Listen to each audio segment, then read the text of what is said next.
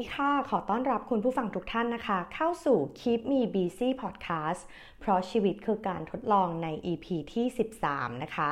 ใน EP นี้ค่ะเราจะมาคุยกันเรื่องนำเสนออย่างไรให้สะกดคนดูได้อยู่หมัดนะคะ ต้องบอกว่าเมื่อปลายเดือนธันวาปีที่แล้วนะคะ เอ็มได้มีโอกาสไปเข้าร่วมนะคะคลาสคลาสหนึ่งมานะคะ ชื่อว่า Alex Osterwalder's Corporate Innovation Master Class นะคะ ซึ่งใครนะคะที่ทำเกี่ยวกับเรื่อง innovation หรือว่าสนใจเรื่องธุรกิจนะคะ ก็น่าจะรู้จัก Alex เป็นอย่างดีในฐานะผู้คิดค้นนะคะ business model canvas หรือว่า นะคะ ในภาษาไทยก็คือเครื่องมือที่ช่วยให้เราเนี่ยออกแบบธุรกิจนะคะ หรือว่า business model เนี่ย ให้ครบองค์ประกอบทั้ง 9 ด้านนะคะ โดยที่เราจะ turn จากไอเดียนะคะ มาเป็น business model ที่สามารถทำได้จริงผ่านการ test model ต่างๆนะคะ ซึ่งคลาสนี้ก็ต้องบอกว่าเป็นหนึ่งในเวิร์กช็อปหรือว่าเป็นคลาสเรียนที่ดีที่สุดคลาสหนึ่งที่เคยเข้าร่วมมาเลยนะคะ จากใจคนที่ชอบเข้าร่วมเวิร์กช็อปหรือว่าชอบเรียนรู้อย่างเอ็มนะคะ รู้สึกประทับใจมากแล้วก็อยากจะมาถอดรหัสว่า เพราะอะไรการเรียนในครั้งนี้เนี่ยถึงสร้างความประทับใจ แล้วก็เรารู้สึกว่าเราได้ความรู้ ได้ความสนุกแล้วก็ได้ลงมือทำนะคะอันดับแรกเลยข้อแรกเลยนะคะ ที่รู้สึกประทับใจในตัวอเล็กซ์ก็คือ เรื่อง personality หรือว่าบุคลิกภาพของเขานะคะ เรารู้สึกว่าอเล็กซ์เนี่ยเป็นคนมีบุคลิกภาพที่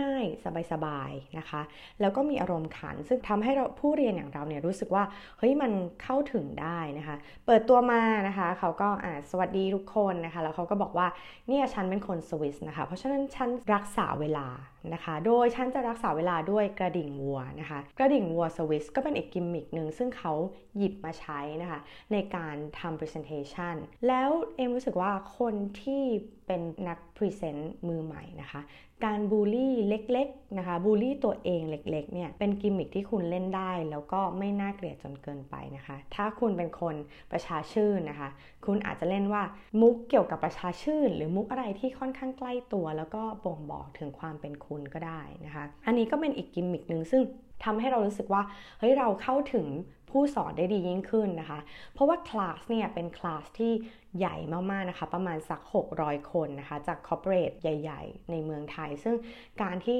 จะทำให้คนเนี่ยรู้สึกว่า engage กับเรา หรือว่ามีส่วนร่วมกับเรา หรือว่าเชื่อมโยงกับเราได้เนี่ยทำได้ค่อนข้างยาก เพราะว่าจริง ๆ แล้วคลาสเนี่ยเป็นภาษาอังกฤษนะคะ แล้วการจะเชื่อมโยงเนี่ยมันอาจจะทำได้ยากในช่วงแรก แต่พอเรารู้สึกว่าเฮ้ยคนนี้เข้าถึงได้ เพราะว่าเขาเล่นมุกเขามีอารมณ์ขัน แล้วเขาก็บูลลี่ตัวเองเล็ก ๆ นะคะ อันนี้ก็เป็นเรื่องหนึ่งที่อยากจะแนะนำให้ลองทำดูนะคะ การบูลลี่ตัวเองเนี่ยมันไม่ได้สร้างความเดือดร้อนหรือว่าไม่ได้กระทบกับใครนะคะ แต่ว่าบูลลี่แต่พองามนะคะ ไม่ต้องเล่นตัวเองทุก ๆ 5 นาที 10 นาทีนะคะ อาจจะบอกบ่งบอกถึงความเป็นคุณนะคะ แล้วใครที่มีบุคลิกคล้ายคุณเนี่ยเขาอาจจะเออกระตุกยิ้มได้นิดหน่อยนะคะ อันที่ 2 ก็คือการสร้างพวกเดียวกันนะคะอเล็กซ์เนี่ยเปิดตัวมาเขาก็จะทำให้คนฟังเนี่ยรู้สึกว่าเป็นพวกเดียวกันนะคะ มีีโค้ดอันหนึ่งที่เขาพูดขึ้นมาแล้วเอ็มรู้สึกว่าน่าจะทำให้คนหือหาได้ค่อนข้างเยอะนะคะ ก็คือว่า business plan is the enemy of innovation นะคะ business plan ก็คือแผนธุรกิจนะคะ เป็นศัตรูของนวัตกรรมต่างๆ บนโลกใบนี้นะคะ คือตอนนั้นจำได้ว่าคนฮือฮามาก เพราะว่ามันใช่ มันจริง เพราะว่า corporate ใหญ่ๆ ในเมืองไทย ทุกคนล้วนต้องทำแผนธุรกิจนะคะ ไม่ว่าจะเป็น annual plan medium term plan นะคะ หรือว่า long term plan ซึ่งอันนี้มันทำให้รู้สึกว่า เฮ้ย เออ จริงหรอ อุ้ยดีใจไม่ต้องทำแล้ว หรือว่า เออ จริง ๆ เหมือนคิดผิดแฮะที่จะต้องทำแผนธุรกิจอะไรต่างๆนะคะ อันนี้ก็เปิดตัวมาด้วยประโยคที่เริ่มสร้างพวกเดียวกันนะคะว่าอะเธอก็เหมือนฉันใช่ไหม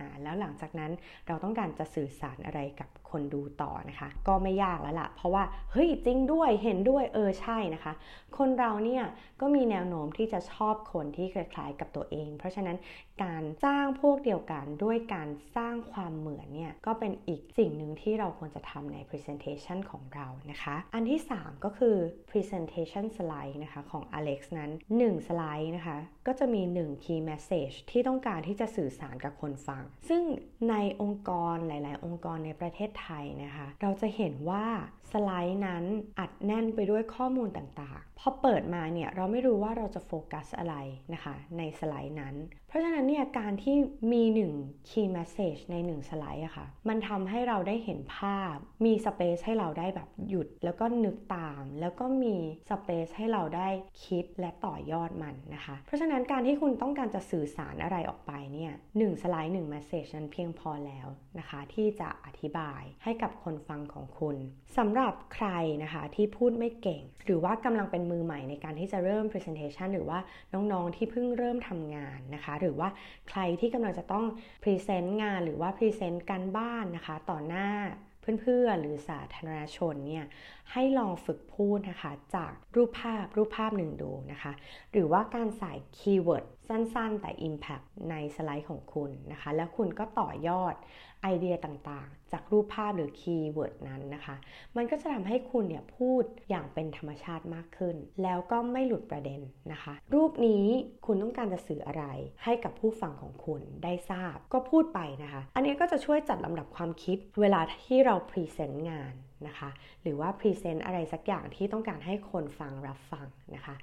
ซึ่งคนฟังเนี่ยเขาก็จะจับประเด็นหนึ่งประเด็นนั้นกับคุณนะคะ แล้วเขาก็จะพยายามทำความเข้าใจ message นั้นที่คุณต้องการจะบอก อันนี้ก็เป็นเทคนิคหนึ่งนะคะ ซึ่งคนที่เขาประสบความสำเร็จเขาเอามาใช้กันนะคะ 1. คือคุณก็ไม่เบี่ยงเบนประเด็นนะคะ ที่คุณต้องการจะพูดกับคนฟัง อีกอันนึงก็คือ คุณก็ยังยึดมั่นกับ message ที่คุณต้องการจะบอก ต่างคนต่างก็ไม่สับสนซึ่งกันและกันนะคะ อีกอันนึงที่เอ็มเห็นทิปของ Alex แล้วรู้สึกว่าชอบก็คือ การนำแอนิเมชันนะคะ หรือว่าการใช้ transition ต่างๆ เนี่ย เข้ามาช่วยในการ present ด้วยความที่เขาต้องอธิบายนะคะ ตัว business model canvas ของเขาเนี่ย ซึ่งมันจะมีลำดับขั้นตอน นะคะการใช้แอนิเมชันเข้ามาหรือว่าการใช้ transition นะคะใน presentation ของเขาเนี่ยมันทำให้คนฟังเนี่ยได้เห็นขั้นตอนที่ชัดเจนว่า อันนี้เขาต้องการจะบอกอะไร และต่อจากนี้เขาต้องการจะบอกอะไร และตอนนี้เขากำลังพูดถึงอะไรอยู่ ซึ่งอันนี้การใช้แอนิเมชันเข้ามาช่วยนะคะไม่ว่าจะเป็นไฮไลท์นะคะหรือว่าคำพูดที่บินเข้ามาอะไรประมาณนี้เนอะสำหรับแอนิเมชันที่เราพูดถึง อันนี้ก็ทำให้เรา ก็คือคนฟังเนี่ยเข้าใจได้ง่ายขึ้น และตัวคุณนะคะก็สามารถที่จะพูดได้เป็นลำดับขั้นตอนดียิ่งขึ้น เพราะคุณได้ออกแบบ สื่อการสอนของคุณอย่างเป็นระบบมาแล้วนะคะ ซึ่งสิ่งนี้ก็จะช่วยให้คุณอธิบายเป็นขั้นเป็นตอน แล้วก็คนฟังเขาก็จะอยู่กับคุณนะคะ เป็นลำดับขั้นลำดับตอนที่คุณต้องการจะบอกเขาเช่นเดียวกัน เพราะฉะนั้นการใช้แอนิเมชันอย่างพอดิบพอดีและใช้เมื่อจำเป็นและใช้เมื่อต้องการที่จะบอกลำดับขั้นตอน ก็เป็นอีกเทคนิคหนึ่งนะคะ ที่ทำให้คนฟังเนี่ยเข้าใจคุณได้ชัดเจนมากขึ้นนะคะ อีก tips หนึ่งนะคะที่เห็นก็คือพอเรา present เป็น 1 สไลด์ 1 key message เนี่ยทำให้มันมี space ในสไลด์ค่อนข้างเยอะใช่ไหมคะ พอมีสเปซเนี่ยมันก็เลยทำให้คนฟังเนี่ยได้มีเวลาหยุดคิด แล้วพยายามที่จะทำความเข้าใจในสไลด์นั้น พร้อมๆกับการฟังผู้บรรยายพูดไปนะคะซึ่งอันเนี้ยทำให้การฟัง presentation เป็นภาษาอังกฤษนั้นไม่ได้เป็นอุปสรรคสำหรับคนฟังสักเท่าไหร่นะคะ เพราะว่าเขาไม่ได้ใช้ศัพท์ยากนะคะ เขาก็พยายามจะไล่ลำดับง่ายๆนะคะ เพราะฉะนั้นการใช้คำพูดเนี่ยหรือว่าคอนเทนต์ที่คุณกำลังจะสร้างเนี่ยระดับภาษาเนี่ยควรจะเข้าใจได้ง่ายนะคะ เพื่อที่คนฟังจะได้ทำตามคุณเข้าใจคุณได้มากยิ่งขึ้นนะคะ เพราะฉะนั้นการเลือกใช้ภาษาหรือว่าระดับภาษาที่เหมาะสมเนี่ยก็ทำให้คุณกับคนฟังของคุณนั้น สามารถที่จะเข้าใจกันได้ดียิ่งขึ้นนะคะ ข้อ 4 นะคะก็คือเรื่องคอนเทนต์ อันนี้ส่วนตัวนะคะเอมชอบการนำโค้ดนะคะของคนดังๆ หรือว่า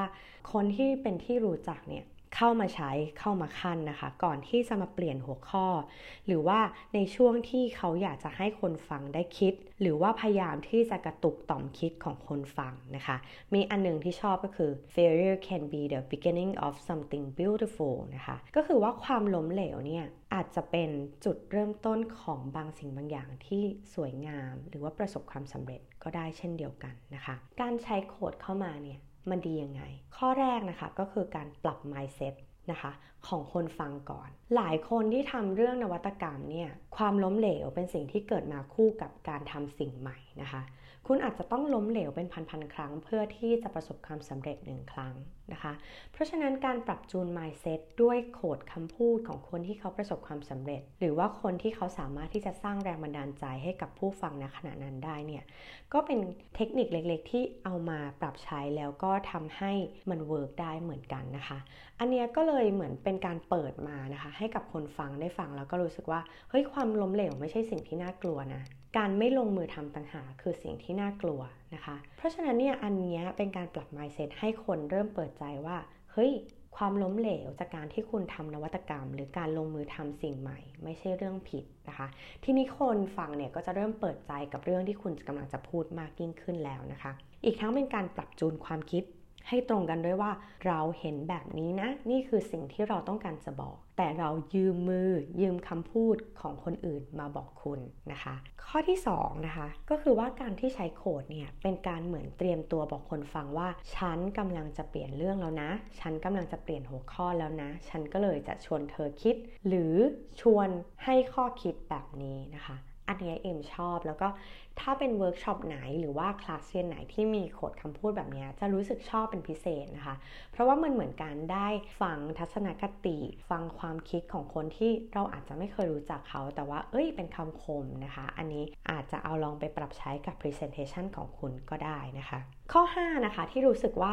อุ้ยเป็น Presentation หรือว่าเป็นการเรียนที่มันแบบดีมาก ๆ เลยก็คือว่า เขาเนี่ยจะให้เราเนี่ยนะคะเรียนทฤษฎีสักประมาณ 10-15 นาที แล้วหลังจากนั้นนะคะเขาจะมีกิจกรรมแบบฝึกหัดให้เราทำตลอดการเรียนนะคะ คือเขาก็จะสอนทฤษฎีไปปุ๊บนะคะแล้วก็จะให้เราลงมือทำเลย เพราะฉะนั้นชีตเนี่ยนะคะเยอะมากๆ แล้วการทำงานกลุ่มหรือการมีปฏิสัมพันธ์กับคนข้างๆเนี่ย เกิดขึ้น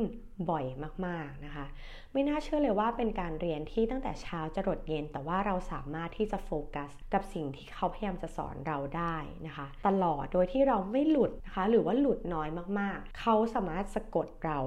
ให้อยู่กับเขาด้วยการอะฉันสอนอะเธอทำฉันสอนเธอทำแบบนี้นะคะ ซึ่งกลายเป็นว่าการทำแบบนี้มันดีตรงที่ว่าพอเรียนแล้วเนี่ยพอได้ลงมือทำแล้วเนี่ยเราจะเริ่มเห็นปัญหา เริ่มเห็นสิ่งที่เราไม่เข้าใจนะคะ แล้วเขาก็จะอธิบายเพิ่มเติมว่าทำไมถึงเกิดสิ่งนี้ขึ้นมาระหว่างที่คุณกำลังทำนะคะ ซึ่งพอเราทำเนี่ยเราก็เริ่มจะ engage หรือว่าเชื่อมโยงกับสิ่งที่เราเรียนนะคะ แล้วพอเราได้ลงมือทำเนี่ยเราจะเริ่มเข้าใจ สิ่งที่เราเรียนมากยิ่งขึ้นนะคะ พอยิ่งได้ฟังนะคะ ความเห็นของเพื่อนที่เป็นพาร์ทเนอร์หรือเป็นบัดดี้ที่ทำงานด้วยกันเนี่ย ก็จะเริ่มเห็นแล้วก็เริ่มเข้าใจแล้วว่า อ๋อ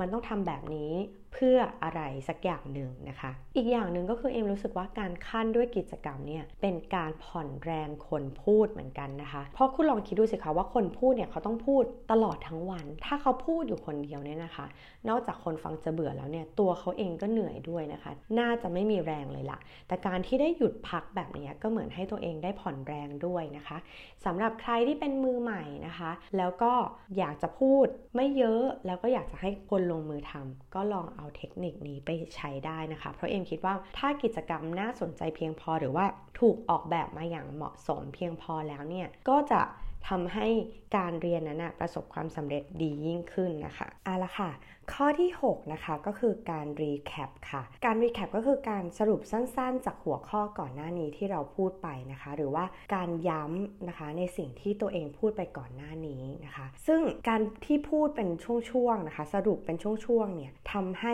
คนฟังเนี่ยเขามีเวลาได้คิดย้ำแล้วก็จำได้นะคะ คุณอย่าคาดหวังว่าเฮ้ยคนฟังอะเขาฟังครั้งแรกแล้วเขาจะจำได้เลยนะคะถ้าคุณย้ำ คุณซ้ำ และคุณรีแคปให้เขาเป็นช่วงๆ ในสิ่งที่คุณต้องการอยากจะให้เขาจำได้เนี่ยนะคะ การ recap ทุกๆ ครั้งเนี่ยก็ทำให้คนฟังเนี่ยเขาฟังได้ดีขึ้น แล้วเขาก็สามารถที่จะจับใจความในสิ่งที่คุณพยายามจะบอกเขาก่อนหน้านี้ได้ดียิ่งขึ้นนะคะ ข้อ 7 นะคะก็คือ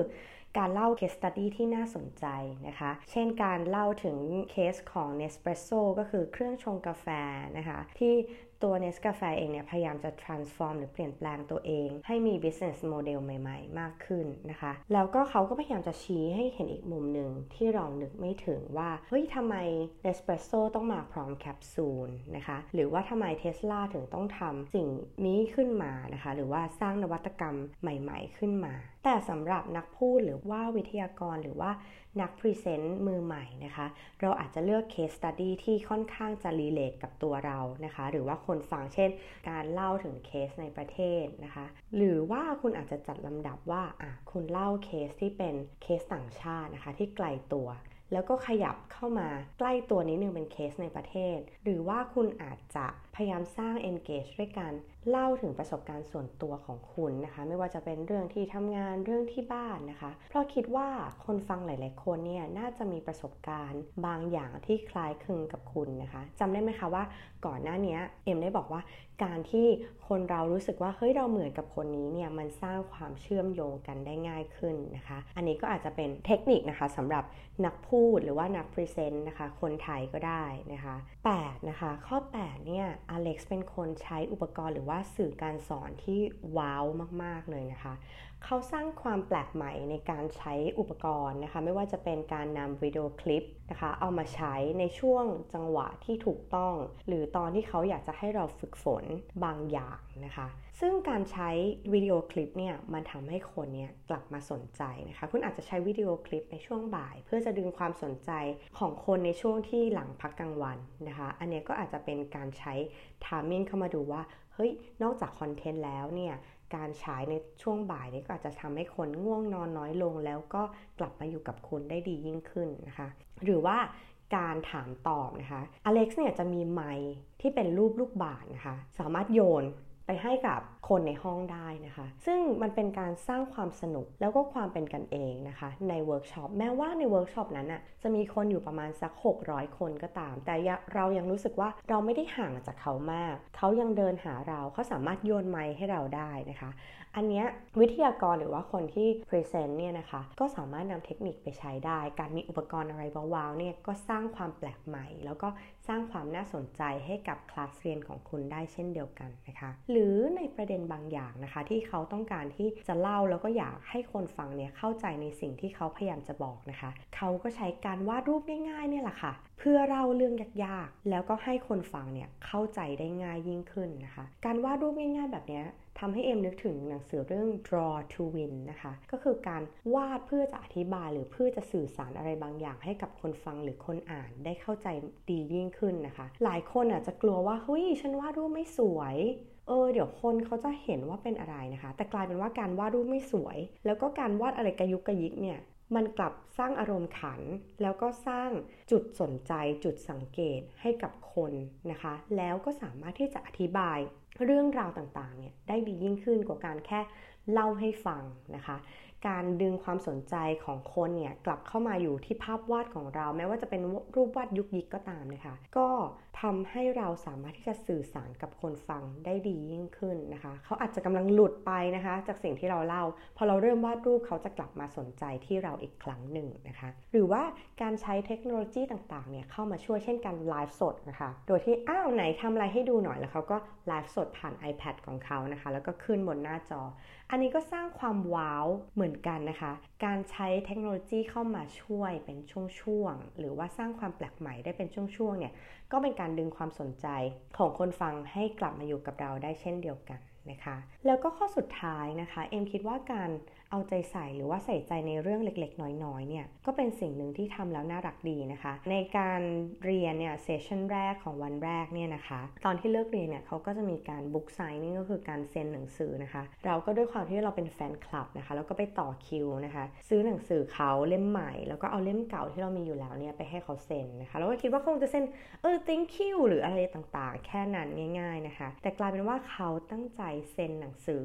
อย่างมากเลยนะคะ ก็จะถามว่าเราชื่ออะไรนะคะ แล้วเขาก็เขียนมาว่า aim good luck testing your idea Alex พร้อมกับวาดรูปอย่างสวยงามนะคะ ลงบนหนังสือของเรา2เล่มด้วยกันคือเราสึกว่าเฮ้ยเป็นความใส่ใจที่แบบจริง ๆเขาไม่มีความจำเป็นต้องทำขนาดนี้เลยนะคะ ทั้งที่แถวนะยาวมากๆเลยนะคะ พอเราได้แบบนี้เรารู้สึกเอ้ยประทับใจสร้างความประทับใจไปได้อีกนะคะสำหรับวิทยากรมือใหม่นะคะ หรือว่านัก present นะคะที่รู้สึกว่าแบบเอ้ยอยากจะ engage กับคนฟังเนี่ยนะคะ ลองหา เรื่องใส่ใจเล็กๆ น้อยๆ ของคุณนะคะ ใส่เข้าไปในเวิร์กช็อปหรือคลาสเรียนของคุณเนี่ยอาจจะทำให้คนเรียนเนี่ยเขารู้สึกว้าว แล้วรู้สึกประทับใจกับเรื่องนี้ก็ได้นะคะ อันนี้เดี๋ยวจะถ่ายรูปไปอวดในเพจของคิมมีบีซี่นะคะว่าอเล็กซ์เขียนอะไรไปให้บ้างนะคะ อันนี้อยากอวดมากๆประทับใจนะคะ ทีนี้ข้อที่ 10 นะคะ อันเนี้ยแอบแถมนะคะเทคนิคการสร้าง storyline ที่มีประสิทธิภาพนะคะเขาบอกว่าเราจะต้องมี 4 อย่างในเรื่องด้วยกันก็คือ การสร้างความระทมนะคะ การเล่าว่า เอ้ย เรา suffering ยังไง เรา suffer กับเรื่องนี้ยังไง ปัญหาคืออะไร pain point ของลูกค้าที่เกิดขึ้นคืออะไรนะคะ หลังจากนั้นมันก็จะมีช่วงรันทดก็คือ struggling คือพยายามหลายครั้งแล้วที่จะทำอย่างนั้นอย่างนี้อย่างโน้นนะคะ แล้วจุดที่ 3 ก็คือจุดระทึก คือจุดที่กำลังจะเปลี่ยน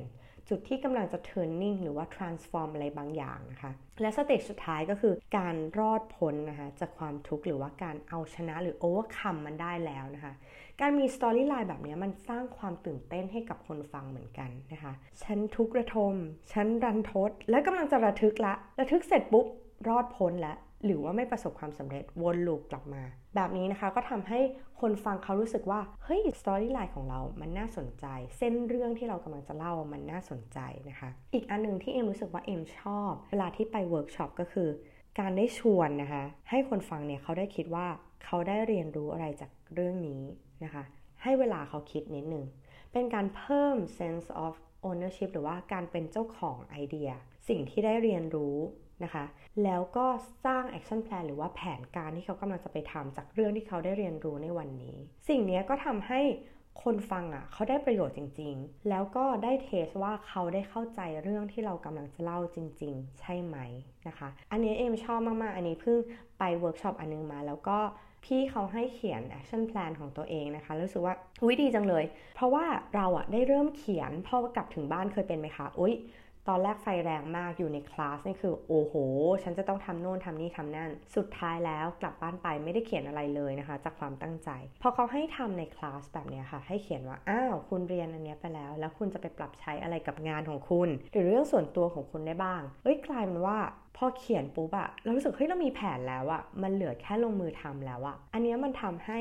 สิ่งที่เราไปเรียนรู้อะค่ะ มันเข้าใกล้ความสำเร็จมากยิ่งขึ้น ก็จะเป็นประโยชน์กับคนฟังหรือ ผู้เรียนของเราได้ดียิ่งขึ้นนะคะ อันนี้ก็เป็นเทคนิคที่เอาไปใช้แล้วน่าจะดีนะคะ ทีนี้เอ็มขอเพิ่มเติมทิปส่วนตัวที่รู้สึกว่าเฮ้ยมีหลายคนถามว่า เอ้ยทำไมเราถึงพรีเซนต์เก่งทำไมเราถึงพูดเก่งทำไมเราถึงเป็นพิธีกรได้นะคะ ก็ถอดรหัสของตัวเองมาว่าเฮ้ยเราสามารถทำสิ่งนี้ได้ดี เพราะอะไรนะนะคะ ที่บอกว่าทำได้ดี เพราะว่าคนอื่นบอกว่าทำได้ดีนะคะ ก็เลยเออลองมานั่งรีวิวตัวเองดู ข้อแรกที่รู้สึกว่าเป็นทิปเพิ่มเติมก็คือว่า คนที่จะพูดได้ดี สื่อสารได้ดีหรือพรีเซนต์ได้ดีเนี่ยต้องเกิดจากการที่คุณมีวัตถุดิบที่มากเพียงพอนะคะ ก็เกิดจากการอ่านเยอะๆ การอ่านหนังสือนะคะทำให้เราอะได้มี material ในการพูดยิ่งขึ้น มีการเลือกใช้ระดับการใช้ภาษาที่ดีขึ้น แล้วก็เหมาะสมกับผู้ฟังของเราได้ดียิ่งขึ้นนะคะ รวมถึงความหลากหลายของภาษานะคะ ภาษาเขียนภาษาพูดไม่เหมือนกันนะคะ มีหลายคนที่บอกว่า อุ้ย พี่เอ็มต้องเป็นคนอ่านหนังสือเยอะแน่เลย เพราะว่าพี่เอ็มมีการใช้ภาษาหนังสือเข้ามาในการพูดนะคะ บางทีเนี่ยเราสามารถที่จะใช้คำที่หลากหลายจากสิ่งที่เราอ่านก็ได้เช่นเดียวกันนะคะ ข้อดีของการอ่านเยอะก็ทำให้เรามีมุมมองที่กว้างขึ้นนะคะ จากการที่เราอ่านหนังสืออ่านมุมมองของคนอื่นนะคะ เราอาจจะได้เห็นมุมมองที่แตกต่างออกไปจากมุมมองของตัวเราคนเดียวนะคะ ข้อดีข้อหนึ่งก็คือทำให้เราอะมีวัตถุดิบในการที่จะพูดมากขึ้น พร้อมที่จะหยิบใช้ได้เลยนะคะ เราไม่รู้หรอกว่าเราจะต้องขึ้นไปพูดเรื่องอะไรในสถานการณ์ไหนตอนไหนนะคะ การที่เราได้อ่านหนังสือเนี่ยมันทำให้เรามีตัวเลือกหลายตัวที่เราจะเลือกหยิบขึ้นไปพูดนะคะ หรือว่าการที่เราทันโลกทันเหตุการณ์ แล้วรู้ว่าจะหยิบเรื่องที่เกิดขึ้นณปัจจุบันเนี่ยเข้ามา engage กับคนฟังได้ยังไงเนี่ยก็ทำให้เรื่องที่เราจะพูดเนี่ยน่าสนใจนะคะสำหรับใครที่รู้สึกว่าเฮ้ย เราไม่รู้เหมือนกันว่าเราจะเริ่มจากอะไรดี เราไม่ชอบอ่านหนังสือ เราอาจจะเลือกจากเรื่องที่เราสนใจก่อนก็ได้นะคะ แล้วการรู้เยอะเนี่ยมันทำให้บทสนทนาเราอะสนุกขึ้นนะคะ รู้เยอะแล้วก็อุ้ยเอ้ย จริง ๆ เรื่องนี้เราก็รู้เหมือนกันนะเนี่ยเพิ่มเติมจากสิ่งที่เธอพูดนะคะ มันก็เป็นการสร้างบทสนทนาที่น่าสนใจมากยิ่งขึ้นนอกจากอืมดีนะคะอ๋อเหรอคะอะไรเงี้ยนะคะ มันก็เลยทำให้เรานะคะกับผู้ฟังของเราเนี่ยใช้ภาษาเดียวกันนะคะ สนใจเรื่องเดียวกันและต่อยอดต่อๆกันไปได้นะคะ อีกอันนึงก็คือว่าถ้าคุณไม่ใช่นักอ่านนะคะ การฟังเนี่ยการฟังเยอะๆ ก็อาจจะช่วยให้คุณเนี่ยพูดหรือพรีเซนต์ได้ดียิ่งขึ้นนะคะ แนะนำก็คือคุณอาจจะลองไปดูสไตล์ การพูดของคนที่คุณชื่นชอบนะคะลองหาไอดอลในการพูดของคุณดู แล้วลองถอดรหัสแบบที่เอ็มทำกับอเล็กซ์นะคะว่าเฮ้ยลองถอดรหัสดูซิว่า สิ่งไหนที่เรารู้สึกว่าชอบ สิ่งไหนรู้สึกว่าเขาทำแล้วมันเวิร์กนะคะพอถอดรหัสออกมาเนี่ยเป็นข้อๆเราจะเห็นว่า เอ้ยข้อดีที่เขาเอามาทำเนี่ยแล้วอันไหนที่เราเอาไปปรับใช้กับการพรีเซนต์ของเราได้บ้าง ดูแล้วไม่ใช่ไปก๊อปปี้เขานะคะ ดูแล้วก็ลองปรับให้เข้ากับสไตล์ของเรานะคะถ้าเราเป็นคนนิ่งๆ แล้วเราไปแบบอยากจะตลกปกฮาขึ้นมาแบบโอ้โห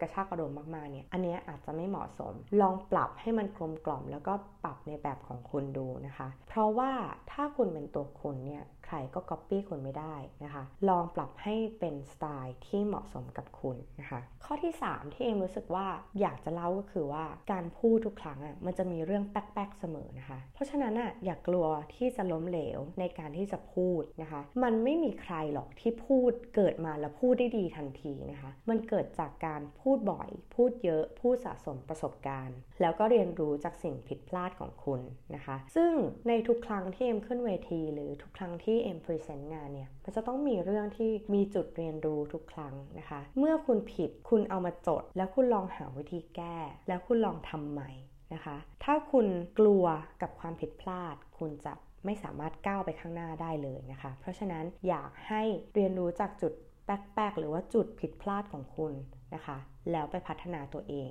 อย่างที่บอกนะคะว่า ความล้มเหลวเนี่ยอาจจะเป็นจุดเริ่มต้นของบางสิ่งที่สวยงามก็ได้นะคะ อีกข้อหนึ่งก็คือวิธีการสร้างความมั่นใจให้กับตัวคุณนะคะ มีหลายครั้งที่เรารู้สึกว่าอุ้ยเรื่องนี้เราไม่มั่นใจที่จะพูดเลย เพราะเราไม่มีความมั่นใจ เราไม่มีความเข้าใจมันพอไม่เข้าใจมันเราเลยไม่มั่นใจที่จะพูด เพราะฉะนั้นถ้าคุณจะพูดเรื่องอะไร จงทำความเข้าใจในเรื่องที่จะพูด อย่างถ่องแท้นะคะ แล้วก็เราจนเรารู้สึกคุ้นเคย เราก็จะลดความประหม่าของตัวเองลงไปได้นะคะทิปเล็ก ๆ น้อย ๆ ที่เอ็มจะฝากไว้ก็คือว่า เวลาที่คุณจะไปพูดเนี่ยให้ใส่ชุดที่คุณรู้สึกมั่นใจ ชุดที่คุณรู้สึกว่าสวยทรงผม การแต่งหน้าสำหรับคุณผู้หญิงนะคะ เอาที่คุณรู้สึกว่าคุณมั่นใจ ใส่แล้วรู้สึกว่าสวย รู้สึกว่าใส่แล้วพอดี รองเท้าใส่สบายนะคะอันนี้ก็จะช่วยลดความวิตกกังวลของคุณไปได้นะคะ คุณต้องลองดูว่าเวลาที่คุณไปพูดเนี่ย คุณมีความวิตกกังวลอะไร เกิดขึ้นบ้าง แล้วค่อยๆคลี่คลายมันไปทีละเรื่องนะคะ เหมือนการปอกหัวหอม ชั้นแรกคือ จะรู้สึกว่าไม่มั่นใจว่าเฮ้ยเราเข้าใจเรื่องที่พูดจริง ๆ หรือเปล่า อันนี้แก้นะคะ แก้ว่าอะคุณไปทำความเข้าใจกับเรื่องที่คุณจะพูด ไปอ่านให้มากขึ้นฟังให้มากขึ้น ขึ้นไปแล้วไม่รู้จะสวยหรือเปล่า ไม่มั่นใจเลย ลองแต่งหน้าทำผมในหรือว่าลองใส่เสื้อผ้าที่คุณกำลังจะขึ้นบนเวที แล้วลองดูตัวเองหน้ากระจกว่าคุณมั่นใจไหม นะคะ ถ้ามั่นใจก็เหมือนปอกหัวหอมออกอีกชั้นหนึ่งนะคะ ทีนี้เนี่ยเราพยายามจะต้องตัดปัจจัยภายนอกที่ทำให้เราเกิดความวิตกกังวลออกไปอีก เช่น เรารู้จักสถานที่ที่เราจะไปพูดไหม คนฟังของคุณคือใครนะคะ แต่งตัวให้เหมาะสมทำตัวให้เหมาะสมนะคะเพราะเรารู้ว่าสถานที่เป็นยังไง คนฟังของเราคือใคร มันเหมือนปอกหัวหอมออกไปอีกชั้นหนึ่งนะคะ การเตรียมตัวให้พร้อมให้เหมาะกับสถานที่นะคะ ก็เป็นอีกเปราะหนึ่งว่า โอเค ถ้าวันนี้คุณจะต้องพูดโดยการยืน ลองดูซิว่าเขาให้ยืนตรงมุมไหนของเวที เพื่อที่ว่าเราจะได้ทำผมได้ถูกต้องนะคะ มีเหมือนกันนะคะ ขอเล่าประสบการณ์ส่วนตัวก็คือ เราทำผมนะคะ ปัดไปด้านนี้ ด้านซ้ายสวยงามปรากฏว่าเขาให้เรานั่งหันทางขวาไปให้กับคุณผู้ชมนะคะถ่ายรูปออกมาคือ ไม่มีใครเห็นหน้าเราเลยนอกจากผมนะคะเห็นแต่ผมเท่านั้น อันนี้ก็เป็นจุดเรียนรู้ว่า เอ้ย อย่างน้อยอะ่ะ เวลาที่เราจะไปเป็นพิธีกร หรือเราจะพูดนะคะ ให้ลองถามเขาดูว่าจะให้ยืนตรงมุมไหนคะ นั่งหรือยืนคะนะคะ เพื่อที่เราจะได้เตรียมตัวนะคะ ทีนี้พอเราคลายความกังวลของเรานะคะ เป็นทีละกลีบทีละกลีบของหัวหอมออกไปแล้วเนี่ย เอ็มเชื่อว่าความกังวลทั้งหลายทั้งปวงเนี่ย มันจะลดน้อยลง เราก็จะมั่นใจมากขึ้น แล้วคุณจะได้ไปโฟกัสกับสิ่งที่คุณกำลังจะพูดจริง ๆ นะคะ ข้อสุดท้าย ถ้าคุณเข้าใจว่าผู้ฟังของคุณคือใคร ผู้ฟังก็คือลูกค้าของคุณนั่นเองนะคะ ลูกค้าเขาอยากได้อะไร ให้เล่าเรื่องที่เขาอยากจะฟัง ใช้ตัวอย่างที่เหมาะสมกับวัย กับสถานที่ของเขานะคะ ถ้าคุณกำลังพูดให้เด็กวัยรุ่นฟังนะคะ แล้วคุณกำลัง พูดถึง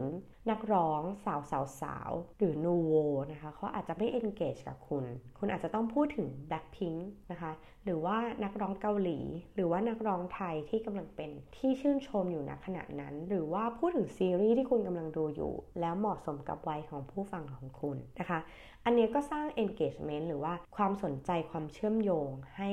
ระดับเราเท่ากันนะคะ ก็วันนี้ก็เป็นทั้งหมดนะคะที่เอม